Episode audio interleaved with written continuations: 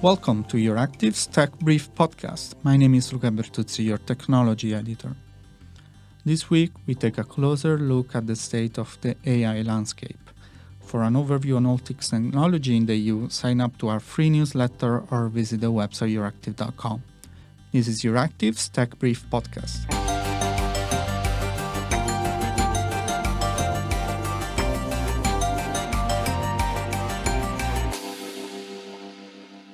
Today I'm joined by Mark Surman, Executive Director of the Mozilla Foundation. Hi, Mark. Hi, great to be here, Luca. Likewise, great to have you. Um, so, Mark, since you have taken over the helm of the foundation in 2009, you have uh, refocused its work on artificial intelligence. Um, by that time, did you expect AI to become such a buzzword in a few years' time? Well, first of all, 2009 feels like a long time that I've been there. And I think what had changed over that last almost 15 years is when I came, Mozilla was really just focused on the web and you know where's the web going and the open web and it really became clear in 2016 2017 that in many ways ai data machine learning those were going to be the technologies like the web that would define the next era. And so, you know, we've been thinking about this for a long time. How do you take the values in the Mozilla Manifesto, privacy, human agency, and make sure the next era of technology reflects them? So, in terms of like how this current hype cycle comes, in many ways, the stuff that people are talking about now is the stuff we've been thinking about over the last five years. How is AI driving misinformation or a consolidation of power or really knowing, you know, what the truth is or what's going to happen with jobs? Um, and we're actually just glad that that set of conversations is coming to the forefront. Right, and and it's interesting you mentioned data because I have the impression uh, AI is sort of the new data. Uh, the last decade, a lot of people have been talking about the potential of data, and now uh, AI is the new buzzword. So, what is your view on the current landscape in, in artificial intelligence, and to what extent is this uh, hype uh, justified? Well, I, I do think we're at a real inflection point where uh, AI is becoming the technology, much like the web became the technology 20, 25 years ago, that is going to get used in everything. So nobody's going to build an app or a car or anything that has digital inside it without AI, without uh, you know automation. AI is really like in many ways the programming language of now, and data is just a part of that. Data is a part of the programming language of now. So uh, you know I, I think that the the level of attention we're paying right now is is helpful and is right and great things will come of it and nasty things will come of it and we need to decide where to take it. As society i will say though that the nature of the hype the nature of the public conversation is a little bit wrong in my view. You're getting into this whole conversation of like will the ai take over or is this going to be a godlike ai i don't think that is the thing to be worried about right now. I think the questions about are there monopolies controlling this stuff? Are we considering the near term human impacts and dangers? Are we writing the right laws? Those are actually the questions to be asking. So, before uh, we enter into that, um, it's interesting that you mention an inflection point because uh, this period really reminds me of when the first smartphones were released. They were like the new the new toy. Uh, people were playing with them. They looked cool. They were still not perfect. You could see some big flaws there, and now they are everywhere. Uh, they're embedded in every social practice. So, is that what we are looking at? Is this a new iPhone moment? I think that's a good way to talk about what this inflection point is. It's a technology that looks exciting and is, uh, and we don't know what to do with it yet.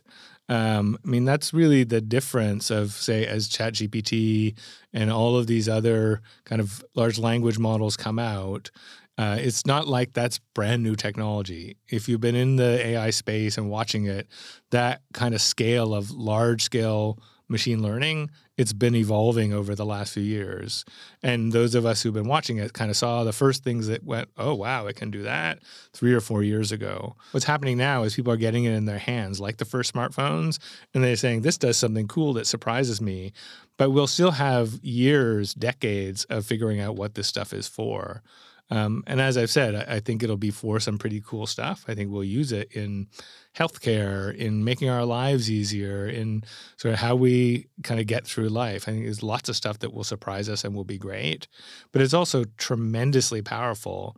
And as we saw with social media, for example, when we rush ahead in the move fast and break things mode, and that's what's happening, you can also have big human and social side effects like addiction or breaking democracy. So we need to be learning from the last 10 years and making sure that we actually ask some hard questions as this stuff evolves. Right, and and since you mentioned ChatGPT, because that's where all this uh, hype started uh, back in November, um, I'm wondering how revolutionary was ChatGPT and and now GPT four uh, for for someone that has been following this sector for some time. How significant were they in the grand scheme of of things in the development of AI more generally? Well, Chat GPT in particular, which is just a chat bot written on top of GPT 3 and then 4, uh, is not particularly revolutionary.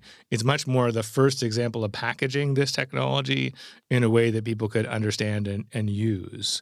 Um, what's revolutionary underneath is the idea of these large language models that are trained on a trillion parameters that can be used for many things. I mean, they're they're called transformer models because they can take you know something and turn it into another thing. They can take text and turn it into an image. They can uh, you know move between languages sometimes. So I, I think the idea that we have functional neural net driven you know massive systems. That is revolutionary but again that's been what has been emerging over the last three four or five years and and comes from a lot of the innovation of the last decade of machine learning.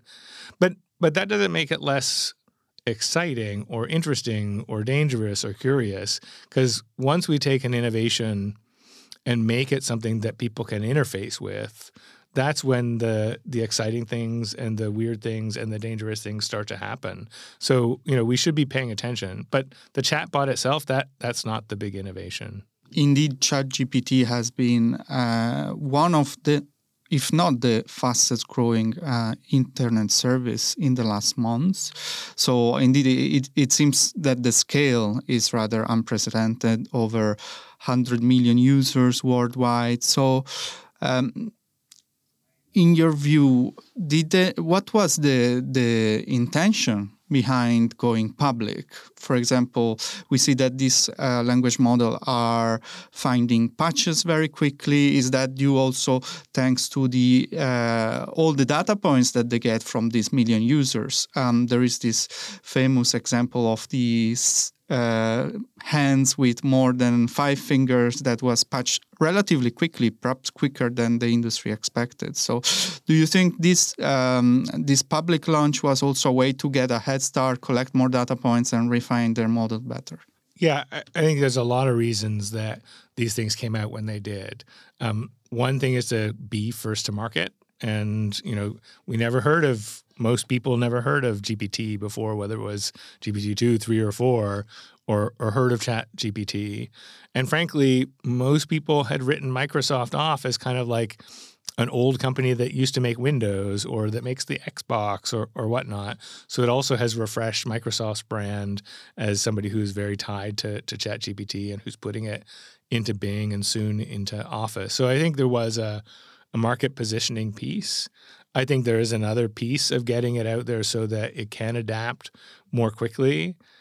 What's missing is re- really the responsibility that goes with releasing something that's that new to billions of people. Like, yes, there's hundreds of millions of uh, people using ChatGPT, but we're rolling it out in other pro- products.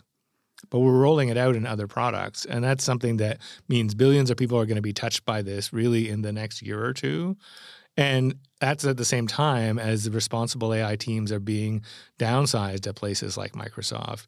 So I, I will say, like, it's understandable the motivation for coming out with this stuff and doing product improvement quickly but we've already seen the impact of you know not thinking about the impacts of tech going out at that scale. And it's pretty worrisome. And I think you're you're seeing the the worry expressed by politicians or even people in the tech industry itself of not having a plan to keep this stuff evolving and do so responsibly. So uh, let's build a bit on that because uh, again, if we make a parallel uh, with the past, if you take social media, they were when they were first released, everyone was very excited. Uh, uh it was even a moment when they looked like they would uh, rejuvenate uh, the democracy with the Obama campaign, and then came the Trump era, came Brexit, and uh, we looked at this old sort of societal risks stared us in the face. So how can we move ahead and try to address them before you know we have some very worrisome developments um, that then we need to address? You know it, it's a great question and I, I, think of it on in a couple of different ways. I, I think about taking a responsible attitude. I, think about building alternatives, and then I think about that regulation does come in and, and play a role. So, on taking a responsible attitude, we've seen enough, and we've seen the scale of the tech industry grow um, you know, in the last era, as you're talking about, that really any tech company, anybody rolling out these products should be coming with a responsible attitude. That just means like enough investment in people who are asking the responsible AI questions or the human impact questions. And I, I think we should expect more of that now from OpenAI, from Microsoft, from Google. And, and I don't see as much investment and as much thoughtfulness going there. The the second piece I think is you need alternatives in the market that are driven by responsibility. And you know, when when you think about the Microsoft browser monopoly that that preceded Firefox, things were going in a very narrow direction. The web was kind of getting crappier. Microsoft owned 98% of the market share. You needed an alternative to come out in Firefox and say this actually needs to be an open system, needs to be re-democratized, and that eventually led to Chrome and Safari and a much more open internet. I think we need to see smaller players, and Mozilla would like to be one of those players stepping into this market with an alternative perspective, alternative set of products that are not just run by the big players. And then I, I think the third thing is regulation, which is always going to be slow, uh, does need to come in both to protect space for those alternative smaller players and also make sure there's accountability for being responsible. I want to touch upon the, the competition aspect eh, in a moment, but first, are market dynamics even uh, favoring responsible attitude? Because, uh, for example, we know that Google had similar language models to ChatGPT, but decided not to release them to the public, and then they felt pressured uh, by OpenAI to do so. So I mean, this uh, positioning of the market that you mentioned before, doesn't that play against ha- having a more responsible attitude? Well, that's the that's the theory, and that's the case that you're going to hear from the dominant players. Is there's an arms race? We need to rush. We don't have time for responsibility. I don't know what happened in that conversation in the White House where all the tech bosses got called in to talk about AI, you know, a few days ago. But my guess was market schmarket show up and be more responsible. Like I'm sure that's what they heard. And so I think we're at a spot where you're going to see much more extreme reaction from governments and the public if at least some level of voluntary responsibility can't be increased. And my guess there's going to be enough pressure to see some of that. I don't think it will be enough because the incentives are not there, whether it's the market incentives or or just even the independence to be critical of your own work.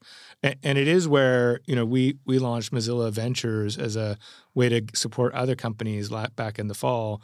We're investing in a lot of AI safety companies because you are going to need independent third parties to be looking at these responsibility and safety questions as well.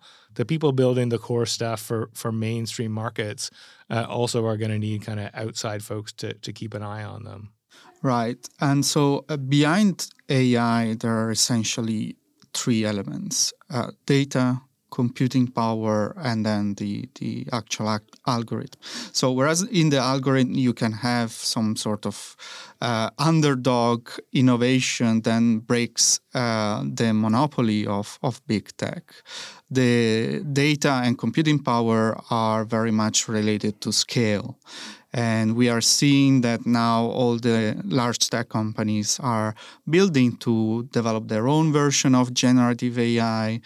So, how, how much space is there for new realities to emerge? Well, there's a couple things. I would add a fourth thing on top of your your list. So, you know, you have data, compute, and the algorithms, and then you have everything that everybody uses them for.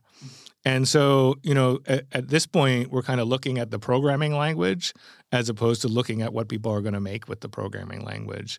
And I mean, all of the stuff that is emerging eff- effectively is raw material technology for building apps, for building experiences. So I think we need to start looking at what's what's possible in terms of new people entering the market and using these raw material technologies in, in what ways? And i don't think we even begin to know just like we didn't begin to know what the when we just first had the web browser or when we first had the smartphone. So i think there's a a really important thing to not get too stuck in those three things which are are really the foundational elements. But you still ask a good question is is even in that foundational elements, do we just have to accept that they're owned by the same big companies that own the rest of tech? And and I do think that's a, a thing to worry about. There's two places to watch. Well, maybe three.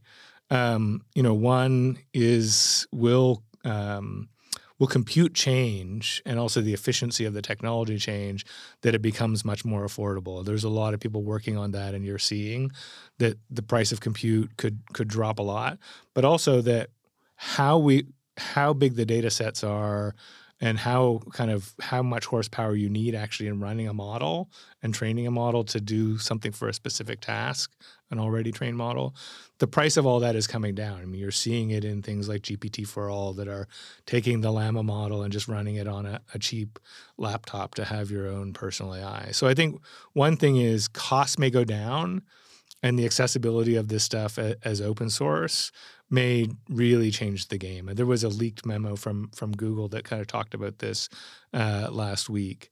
And then the other piece, though, is even if that's true, and especially if that's not true, it is big players with with lots of resources that control the core technologies, and you can see that what they're tending towards is to use that to consolidate their dominance in cloud computing. And I think we will need to point our eyes at uh, antitrust and competition and cloud computing and the role that providing the core AI APIs um, plays in building monopolies or, or, closing down sort of oligopoly markets in, in the cloud computing space. Uh, you hinted at a very different fact, uh, which is that innovation is not only related to technology, but also what you do with technology. So I know this roughly equates to looking at a crystal ball, but what what are in your minds the sectors and jobs that will be the most affected uh, by this race of uh, AI? It's interesting the debate about jobs because we immediately go to what's going to be lost, which I realize that's not what you're asking. You're saying what's going to be most affected, and I think you know I, I actually am a believer in the the kind of the people who point to every kind of innovation has meant we've lost jobs but created new ones. And I think some of that will happen. And we can't really see in the crystal ball. If I'm optimistic, I would hope that uh, there's more space for creativity or more space for things that are actually kind of really human.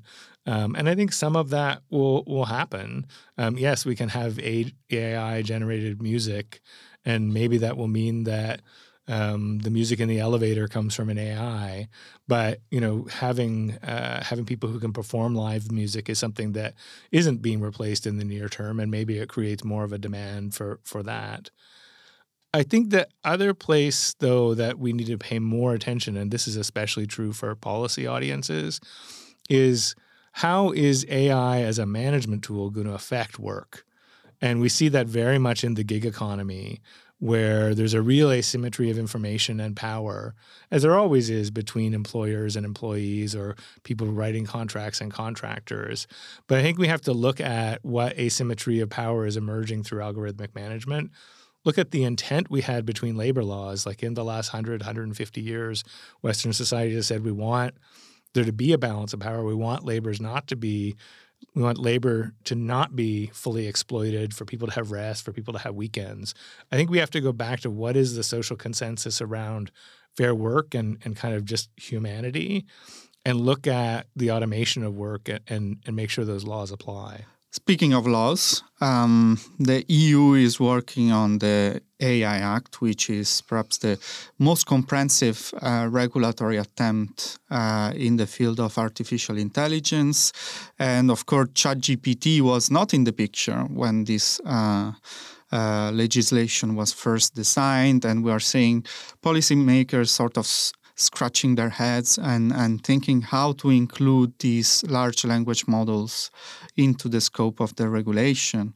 So, how, how do you respond to this? Uh, what is your message to people in the parliament, but also in, in the council that are working on the file?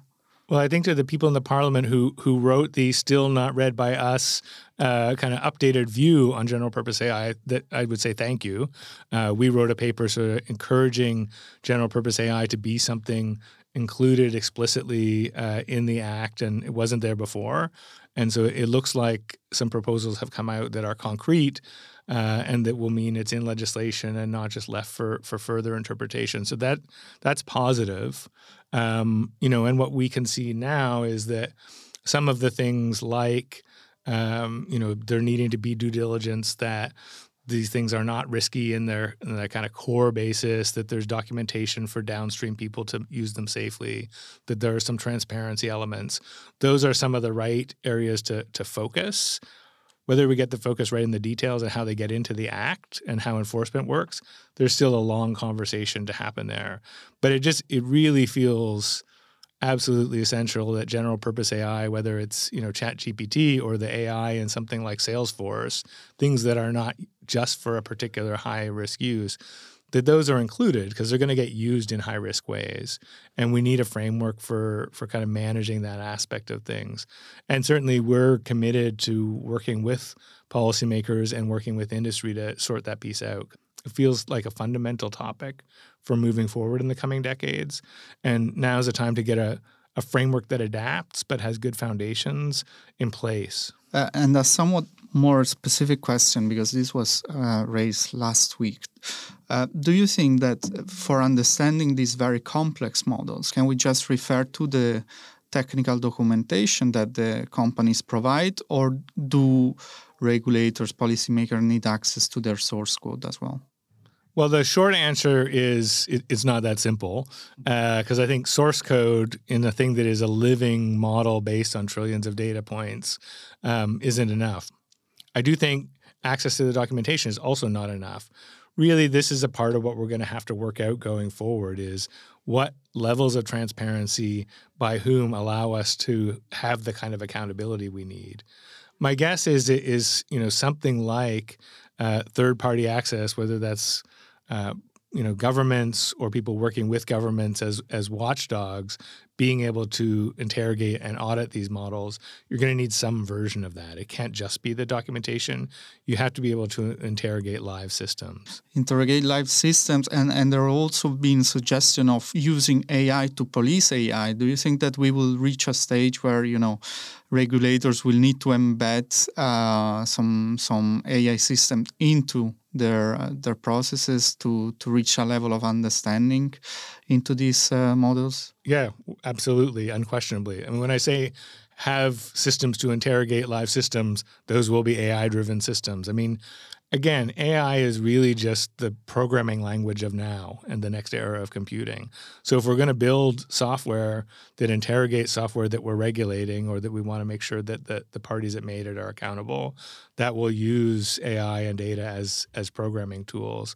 I think we will also see uh, personal AI, AI that somehow is accountable to us individually, whether through a trusted third party, hopefully Mozilla would be one of them, or that you just run on your own laptop, that plays to some degree that same interrogation uh, kind of role. And that we're going to have so many things coming at us, we will need some tools on our side of the table that are also automated to understand all the requests and provide our information back and, and basically uh, help us deal with the amount of automation that's coming at us. a, a, final question because you hinted at that um, before, and uh, I would like to pick it up. Uh, this concept of the tech race. I think that a lot of people in Brussels underestimate how much, especially in the Silicon Valley, there is a sense of almost an obsession, I would say, of China and how technological developments are playing out there and how uh, the US don't want to lose um, their head uh, start and their technological advantage. Um, so, seen from Europe, um, do you think that what is Europe's role to play in this tech race? Is Europe uh, relegated to the role of the world regulator, or is there space also for an AI revolution in Europe? Oh, there's so much. We're gonna have to do a whole other podcast on that uh, set of questions. Um, so, as a Canadian who sits between Europe and and America, I kind of think about these things as well as you know what's our role, and then where do I see Europe? Where do I see uh, the U.S. And, and ultimately, if we go back to China as a starting point, there is a very different idea about the role of technology in society in, in China. And certainly there's a lot of the same economic imperatives, but there is a, a, sense of imperatives around control and a different set of ideas about rights. You need those democratic industrial economies, the G7, uh, other other allied countries to kind of put human rights first, put competition first, put innovation that actually kind of drives us with a, a set of values that we have all at the forefront. And that means seeing it as a US versus Europe question isn't going to do well. I think we actually need to look at how we do AI research academically across the ocean and, and really across all of these industrial democracies in a more collective way and push ourselves uh, collectively in, in a good direction that reflects our values. I would say Europe does have a particular role, and you're seeing it being responded to well, I, I think, in Washington in that coalition in saying, here's how we move with regulation. I don't see that in in competition with the idea that Europe also can be a real industrial powerhouse in AI. That's also happening. Mark Surman is Executive Director of the Mozilla Foundation. Thank you, Mark. Thanks so much, Luca. That's all we got time for this week. Don't forget to sign up to our free Tech Brief newsletter to stay on top of tech news and digital policy developments in the EU and beyond. Also, don't forget to subscribe to this podcast published on Apple Podcast, Spotify, Stitcher, and Amazon Music. I'm your Luca Bertuzzi, and thank you for listening.